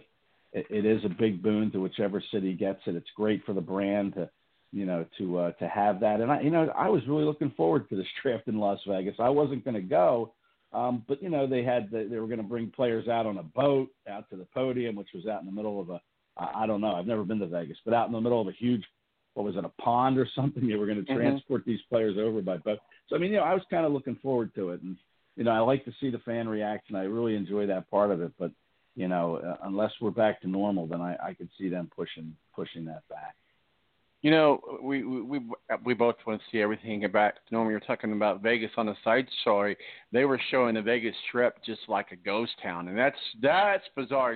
We've got to a serious level. And, here's the thing. Economically, this affects – everybody out there. And we talk about the sports March Madness being canceled. That's a multi-billion-dollar thing that happens every year. We've been talking about the NFL during this segment. In my real world, in my what I do to eat and drink, more drink than eat. No, I'm just kidding. But what I do in the real world is I work in SaaS sales for a fintech company, one of the best or largest in the country. We're based here in Indianapolis, but the thing is, we work with banks and credit unions and financial institutions on risk management, and so what we're seeing is banks are saying, this is going to have a huge impact to businesses economically. And, of course, when we see what the market's been doing and it is taking a rise back, I guess the question is economically, whatever side of the fence you're on, you've got the far right, you got the far left, you got the independents. I think anybody that knows me knows what side of the fence I'm on, but this is not a Trump thing. This is not a Democrat thing. This is a thing that has to come under control. Is the United States doing enough, or are they doing too much to get this under control and to keep control of the economy in the United States? Well, you know, I'm not an economist, but, you know, we all know what our investments are doing, and they're really going down the tubes here. But you know, I don't think now's really any time to assign blame. I just think we have to get kind of out ahead of this and figure out a way to either develop a vaccine. And I hear, you know, I don't know if the reports are true, but, you know, apparently we are getting closer to having some sort of a vaccine for this coronavirus. And boy, that would be fantastic if that happens. Usually testing takes quite a while. And, you know, it already feels kind of like we're living in a movie. And, you know, I was talking to some friends this week who were saying, you know, what if they have this vaccine and it turns out when you get injected, you become a zombie? I mean, you know, this is the kind of thinking that, you know, and I know they were just kidding, but I mean, this is the kind of, you could really let your imagination get carried away with what's taking place. But, yeah, I think that we are going to see a huge economic hit. We've already probably seen it in terms of how the Dow Jones is performing, which is horrible. But you just look at the everyday, you know, life of an everyday, you know, American or someone in another country. They're not going to be able to go to work. You look at all these arenas that have been shut down. You're looking at concession people and ushers that aren't going to be able to support their families. And, you know, I know in Italy they made the bold step of suspending mortgage payments, which, you know, we have to kind of take a look at things we can do for the everyday American. I mean, I haven't seen any thing from on high that has indicated how any kind of relief is going to be happening for, you know, everyday Americans who get up and go to work every day and have bills to pay and who have paycheck to paycheck. This is going to affect them. And what's going to happen when they fall behind on their bills? I mean, are they just going to be forgiven? Are they going to fall into arrears? I mean, it's just terrible. And and again, like I said, I haven't seen anything from anybody in, you know, in a leadership position that has indicated any kind of relief that's going to come when people fall behind. And that's kind of a shame, because that's going to happen. It's probably already happening. You know, and you see players like Zion Williamson. Go ahead. No, I was going to say, yeah, you're right. Like I said, that's what it's kind of what my real world is risk management with banks, and banks are discussing how this is going to affect loans they've given for people who can't pay it back. And I know there's been conversations in that space, in that world, that we'll have a window of forbearance, if you will. I know a lot of internet companies are saying that unless you're more than 60 days behind on your internet, you don't have to worry about it being shut off. Go ahead. I'll give you the final word here. I know we've ran out of time here. Tony Donahue standing by from Tony D Podcast, going to be talking with us. But go ahead. Final words of wisdom there, Ed.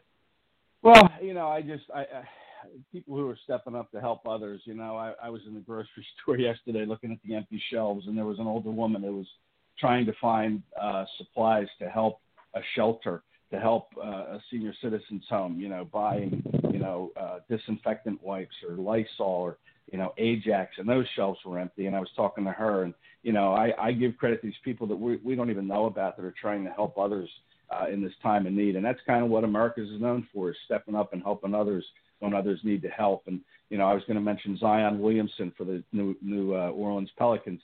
He's 19 years old, and he steps up, and he's decided that he's going to pay, you know, the wages for every single arena worker in their building. You know, he's going to pay that monthly salary the 30 days that they're closed. And he's 19 years old, and he's stepping up and doing something like that. And, you know, you see accounts of this, people that are stepping up. I think Arthur Blank for the Atlanta Falcons has decided to cover the expenses of his employees until this thing should end.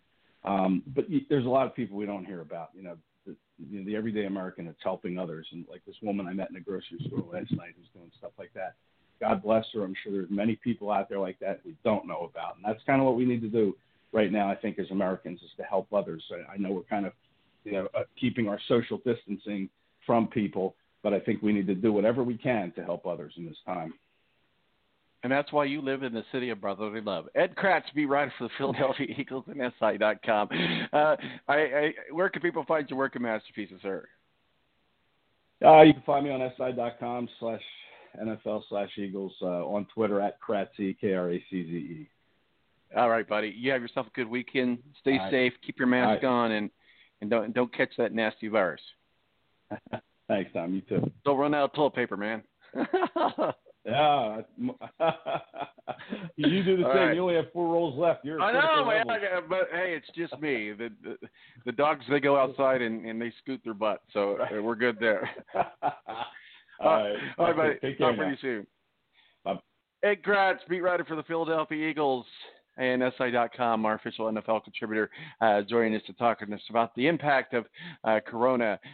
Joining us now is Tony Donahue, the Tony D Podcast. Tony, are you self-quarantined? Are you good to go?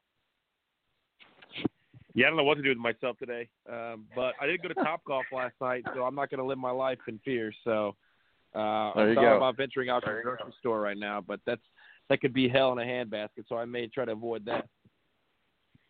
Well, I typically do all my grocery shopping online, and so all I have to do is go pick it up. But now I got my mind going all paranoid. I was like, do I want total strangers picking up my food now these days, especially at Walmart? I mean, I don't know. Yeah. But, I only, as Ed and I were just joking, I only got 4 rolls of toilet paper, man. I might be screwed because they told us and work in my world that everybody works remotely. So no further notice. So I may have to venture out.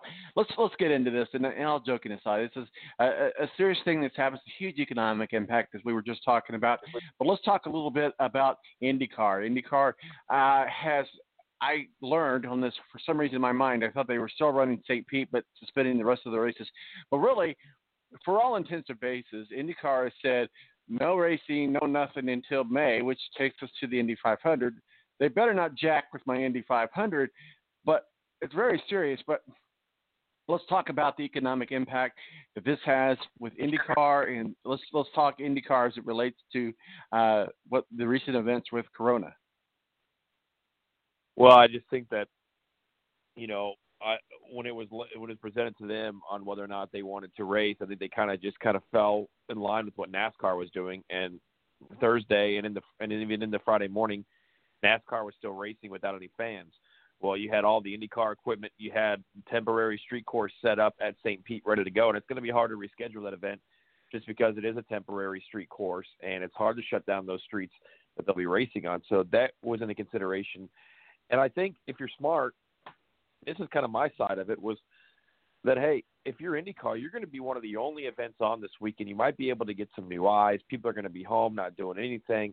Then when golf got canceled, I thought this is a golden opportunity. And you don't want to be the franchise or the company or the league that that continues the show just to try to get new eyeballs on your sport. But it was setting up for IndyCar to have a great opportunity. But then when NASCAR canceled and everything kind of was canceled, you also don't want to be the series or the sport or the league that continues operations and then a crew member or a player personnel ends up with Corona, and then you end up looking bad because that just has lawsuit written all over it. So at the end of the day, I mean, it sucks. It's the right decision. I think the interesting thing is if we never found out, or if he was never contracted, if Rudy Gobert had never gotten this disease and it wasn't publicized and it wasn't thrown out to the public, would we be having this big freak out? So that's what I look at too. I mean, it sucks. We had an awesome weekend ahead of us. We should be getting ready for conference finals in college basketball. We should be getting ready for IndyCar tomorrow, NASCAR. I mean, this is it just, why couldn't this come in June, July, when only baseball was going on? But it comes in one of the best couple of weeks of sports we have. And it's just, it stinks. I guess we're going to have to take up a new hobby or watch a bunch of Netflix. Well, I saw a meme, and I think I shared it too, that Hulu, Amazon, Disney, all the streaming people are just making it rain with the money. And I have subscriptions to almost all of those. So, yeah, I think that's probably what's on my agenda as well. Going back to IndyCar. IndyCar, and they think just based on, again, this is just a speculation, but just based on what they've seen and what they know, they think that once temperatures start rising and starts getting warmer, that the virus kind of dies down, kind of goes away. Also, I think that we've did a great job, and no matter where you're at on the fence, I think that we've did a great job of at keeping the best we can, keeping it at bay, because it could be a lot worse. It could be Italy. And we think about IndyCar and we think about the foreign or the global influence that is on IndyCar with drivers and fans. Let's face it, there's a lot more foreign drivers than there are American drivers in IndyCar. So they made a good decision, but how do they keep this at bay? How do we keep it? How do we make it not an issue in May? Is there an answer to that, an ironclad answer to that? I just think that these shows will start to go on when, I think it would be a huge step in the right direction if guys like Rudy Gobert and Donovan Mitchell, who we know have it, came out and said, hey, I no longer have it. I'm cured. Here are my symptoms. I want to share with you how I was feeling. I think that, once we find a cure for this, or once we find, the potential to get back to normalcy, I think is when things will start getting back to light. Now, do I think the Indy 500 is going to be postponed as of right now? I'm assuming that that's a really good possibility. I know that's 6 weeks away, but I mean, like the Masters is already postponed. You've got all this stuff going on into April, and it seems like everybody's going to be on hiatus through at least April. And then if we can get to April and the cases haven't got worse and people aren't dying and people are getting better, they're starting to trust in the process. But right now, I mean, I think we're dipping down into where it could be very, very bad before it gets any better. Well, as we know, this was supposed to be a completely different show. This we would have this show every year on the Saturday before Selection Sunday. We would have our brackets ready to go. We would have just so many what ifs and could be's, and we would have everything ready to go. Well, my bracket's there, but there's not going to be anything to put on it. Big economic impact. So let's talk about just the TV aspect of it. CBS has a $12 billion agreement with the NCAA to have exclusive CBS, and True. That combination of television has an exclusive rights for $12 billion over the next 12 years. So they canceled this year. That's about $1 billion impact to the NCAA. Or the other side of this question, I guess, would be, because it is under contract, and then under contract laws, you still have to abide by the contract no matter what the circumstances are. Does the NCAA still get that money? It's the networks that lose out on the revenue from that. Yeah, I mean, I think it'll be one of those things where, and I still have the hope and the belief that if this does settle down in the month, maybe you give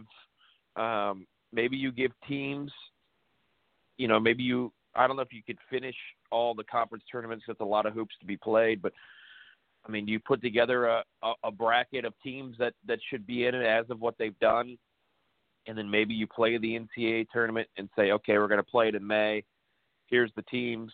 We're going to give you a week to practice and go from there, which is going to be hard to do because the season's incomplete. Like, really, the regular season is great, and that's good for seeding in the conference tournament and for some of those bubble teams. But I think of the 68-team field, we know probably 62 to 63 of those teams that should be in the field. Now there's obviously, what about IU, who was on the bubble? Purdue had a chance to possibly get in. I'm not holding out hope that at some point this tournament gets picked up and played again, because I think a lot of the TV revenue, the money, and some of these seniors, these players deserve to have that moving forward. You're right. It does feel incomplete. I mean, we saw a great win with IU. I'm an IU guy, and great win over Nebraska, and certainly that would have pretty much sealed their fate. We would have been able to see a little bit more in the Big Ten tournament. Here in Indianapolis, we know how big that is. In my office in the real world, it's right across the street from one of the biggest hotels in the city. And I'm looking out my window. I'm on the third floor. I'm looking out my window, and there's no activity. There's no cars. There's no nothing. The buses aren't there. Where just a day or so prior, it was booming. So it's a huge economic impact. It felt like, okay, well, we're left hanging, a cliffhanger that's never ended. Use this example. One of my favorite shows that was on, two seasons, it was called Six. It was a fictional thing about SEAL Team Six, but it basically cliffhanger ended at season two. And a few months later, they said it was not going to be renewed and that it was canceled. And it's just like you left us hanging there. It's kind of like, well, what's happening now? What's going on now? So go ahead. Yeah, Tony. I'll say this. It's one of those things that, none of us have ever gone through in our lifetime. It doesn't matter how old you are. I mean, you could go back to, there were some things in the 70s and such, but from an impact where there's trillions of dollars, there's all the social media, everybody's connected. Everybody's being affected by this, whether somebody who gets the virus or not. And you look from the bars and restaurants, let's just call it in downtown Indianapolis alone. You had a big St. Patrick's Day weekend that you were getting prepared for as far as, beer being drank and restaurants with food and people being out downtown for the Big Ten tournament.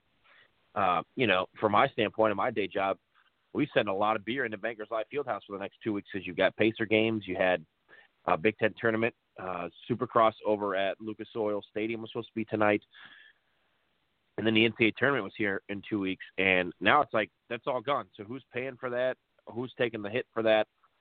This has huge economic impacts, and the unfortunate thing about it is there's going to be a lot of people, I feel, at the end of the day that are going to have to be laid off and that are going to end up jobless, and a lot of companies that are going to end up taking huge hits and possibly smaller companies even folding because it just simply – there's not money going around right now, and if you're fortunate enough to be able to work from home, that's great, but there's a lot of companies that are taking big-time hits, and like you said, CBS for the NCAA tournament's one of them, I'm sure, but at this point, I think if you're CBS, I would just find some of the greatest games of all time, and I would run them across all the platforms and just have a best-of tournament while running all those same commercials.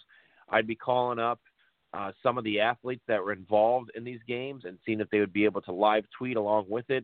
Or maybe there used to be a show on MTV called Pop-Up Video, and there'd be a music video. I remember that, yeah. You'd get little different tidbits and facts about the said video. I mean, you could get players, you could run a live tweet scroll underneath, and you could play different national championship games or major NCAA tournament games that were upsets or, were to advance the Final Four. I think people would watch that. I think we're so starved for sports right now that at the end of the day, we're going to have to say, okay, how could we take something old and get new again? How do we teach an old dog new tricks? Well, why don't we play this 2010 national championship game and have guys like Gordon Hayward and Matt Howard and some of the Kentucky players and Duke players that were involved in that Final Four tweet some things out just to get some interaction going, just to have some fun and kind of maybe take your eyes off of what's really going on in the real world for even if it is only for an hour or two. Yeah, you're right. The whole thing of us not going through this before, so we don't know where ground zero is. We don't know where the normalcy of this is and where it's going to normal out at. Let's talk about what maybe could have happened if we were having a normal show and we were talking about a normal bracket. And there is still a movement out there, and we'll see if it makes any traction, to take the top 16 teams and create a bracket and go with that. So let's just use that scenario. Let's just say that does happen. Your top 16 teams, as it stands right now, when we push the pause button, was Kansas #1, Gonzaga #3, Dayton, Florida State, Baylor, San Diego State, Creighton, UK, Michigan State, Duke, Villanova, Maryland, Oregon, BYU, Louisville, and Seton Hall at #16. Let's put a bracket together with those 16 teams. Yeah, I mean, you just start with number one versus, you know, who's 16, then 215. You kind of just go from there. Looking at kind of some of the mock drafts that the mock brackets that I saw, I was very high on Dayton making it to the Final Four. I was very high on Kansas to make it to the Final Four. I thought Baylor was going to be upset. But, yeah, at the end of the day, it would be cool if maybe Lenardi or somebody just came out with a bracket and said, hey, here's what I had. Here was going to be my final bracket, depending on, you know, how things ended up. So, yeah, no, I mean, I think it'd be fun just to be able to fill out a bracket and have a what if and a nice conversation about who they think is going to win and what some of the upsets could have been. I saw a tweet this week that said ESPN is going to be running live coverage of rock, paper, scissors popping up all over the country. And then they're like, wait a minute, nobody can touch each other. So, yeah, it would be fun just to fill out a to fill out a bracket. You mentioned Dayton, and we talked about Dayton earlier on in the show with Mo from BS Sports Show. Mo and I both believe that Dayton had the ability to be a number one seed. What are your thoughts there? Yeah, for sure. I think Dayton's a really good team. Dayton is a team with Obi Toppin that I think a lot of people look at and say, okay, you know, this is a team that doesn't have maybe the best wins, but they've been on fire in the last 3 or 4 months. And I was kind of hoping that IU would get in as a 9 seed, beat whoever they're playing in the 8 in that first round game, and then it would have been Dayton versus IU in the first round, and Archie would have had to go against his former university. I was really high on Dayton to make it to the Final Four this year. You know, you talk about Archie Miller, and he's not the only one. We'll just use him because he's closest to home, and it may have been on the biggest hot seat. This virus may have saved a lot of coaches' jobs this year. Certainly, maybe Archie for sure. There's always the what if, you know, that they would have got in, if they would have been able to win a game. He definitely had a chance with the tournament to make or break his tenure at IU. There's so many decisions that are going to be made over the next couple of weeks, couple of months, and even over the year. I mean, this is just absolutely crazy. Never, ever in my life have I thought that anything like this would ever happen. It's scary. It's going to probably continue to spread. I think there's 15 cases so far in the state of Indiana. But it's scary, and it's sad. I mean, we should all be having a good time, like you talked about. You and I should be talking about tomorrow's IndyCar race and the bracket coming out, and you know, one of the best times in sports right now. And now we're worried about our health and worried about when we're going to have our forms of entertainment back. Because, I mean, sports, you know, sports probably touches 99% of the people in this country in one way or another. So just sad to see that it's all gone, and hopefully everybody stays safe, stays healthy. And I dream of a time where we can all watch IndyCar and the NCAA tournament and the NBA together. Yeah, I absolutely agree with you. You know, you were talking about people who live the paycheck-to-paycheck type scenarios and the small business owners. And, you know, what I do in the real world is I work for a SaaS company, which is does risk management for banks and credit unions and financial institutions. And one of the things that they're telling us is that small businesses rely on banks to renew their lines of credit, to renew their loans so they can pay their employees, so they can pay. But they also, banks, obviously, when we calculate the risk management, we look at what is their P&L, what are their profits and losses. When we are renewing a small bit, when a bank is renewing a small business, they look at what they've done historically. Now this comeback, it's going to not only haunt them now, it's going to haunt them in the future when they renew these loans for the year so that they can pay back their business, pay their employees, and just do day-to-day work on these small businesses. So the calculations of risk management is completely changed. So how long do you think it's going to take for us? I didn't mean to get too deep in the weeds there, but this economic impact from this virus is going to go way past March. Yeah, absolutely. I mean, there's so many different companies that are going to be affected by this. You know, I don't know if a lot of these companies have insurances that they can fall back on, or if they, you know, have have things that they're concerned about. But, yeah, it's just tough. It's certainly tough, and you hate to see it, and we're all going to be affected by it. I know I'm going to be affected by it. A lot of people listening are going to be affected by it. A lot of my friends and family are going to be affected by it. So hopefully we all just stay strong and stay tough and make things happen the best we can, respect each other, help each other when needed, have fun, you know what I mean? Like, as much as you can, try to share some love, try to share some smiles, and go from there. You know, you've been to Vegas. I've been to Vegas. A lot of people have been to Vegas. And one of the fun things about Vegas is it's Vegas. It never sleeps. It's, you know, all kinds of action, all hours of the day and night, and all kinds of people. And they were showing some live feeds on Fox News yesterday of the Strip on Vegas at night, and it looked like a ghost town. Yep. And that tells you the reality of that. One of my colleagues lives in Atlanta, and he was on a flight from Houston back to Atlanta on the other night, and he said there was like 5 people on that plane. He said he felt like he was in a Stephen King movie. So let me ask you this, and their final words of wisdom here. I don't care what side of the fence you're on. I mean, I have my side. You may have your side. It doesn't really matter. This isn't a Trump thing. This is a world thing. This is a human thing. Has the United States done enough, or have they done too much?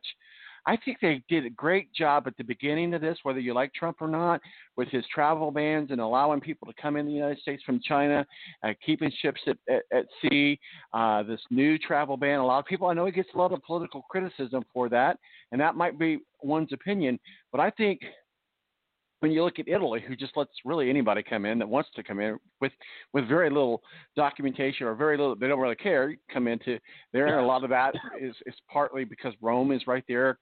There's a lot of reasons they do that, but we look at what Italy's going through. One of the most vulnerable sectors of people with this virus is the older people. Japan is has the highest population of the oldest people in the world in Japan.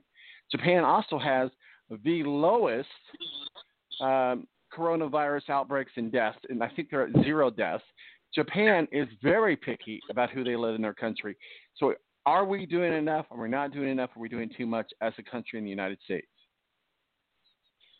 I mean, I think we're doing the best we can. We got to come up with a way to be able to test everybody. We got to come up with a way to be able to find out who has this, who doesn't have this. We got to find a way to take a burden off a lot of the nurses and the doctors that are going to be overwhelmed over the next couple of weeks inside of hospitals. I think that, you know, if you're feeling sick or you feel like you might have something, I wouldn't risk it. I would try to get to the doctor or the hospital as soon as possible. But be smart, you know, be smart with it. Know what you're looking for, know your risk, know your signs, and do what you can do to just make yourself and your friends and your family healthy. And I think we're doing enough. I mean, I don't know if this is a scare tactic or not, but I think a lot of us are scared right now on what's going to happen and how things are going to move forward in the future.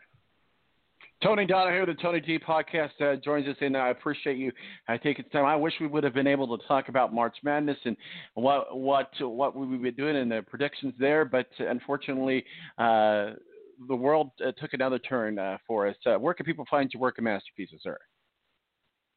Yeah, just Tony Donahue on Facebook.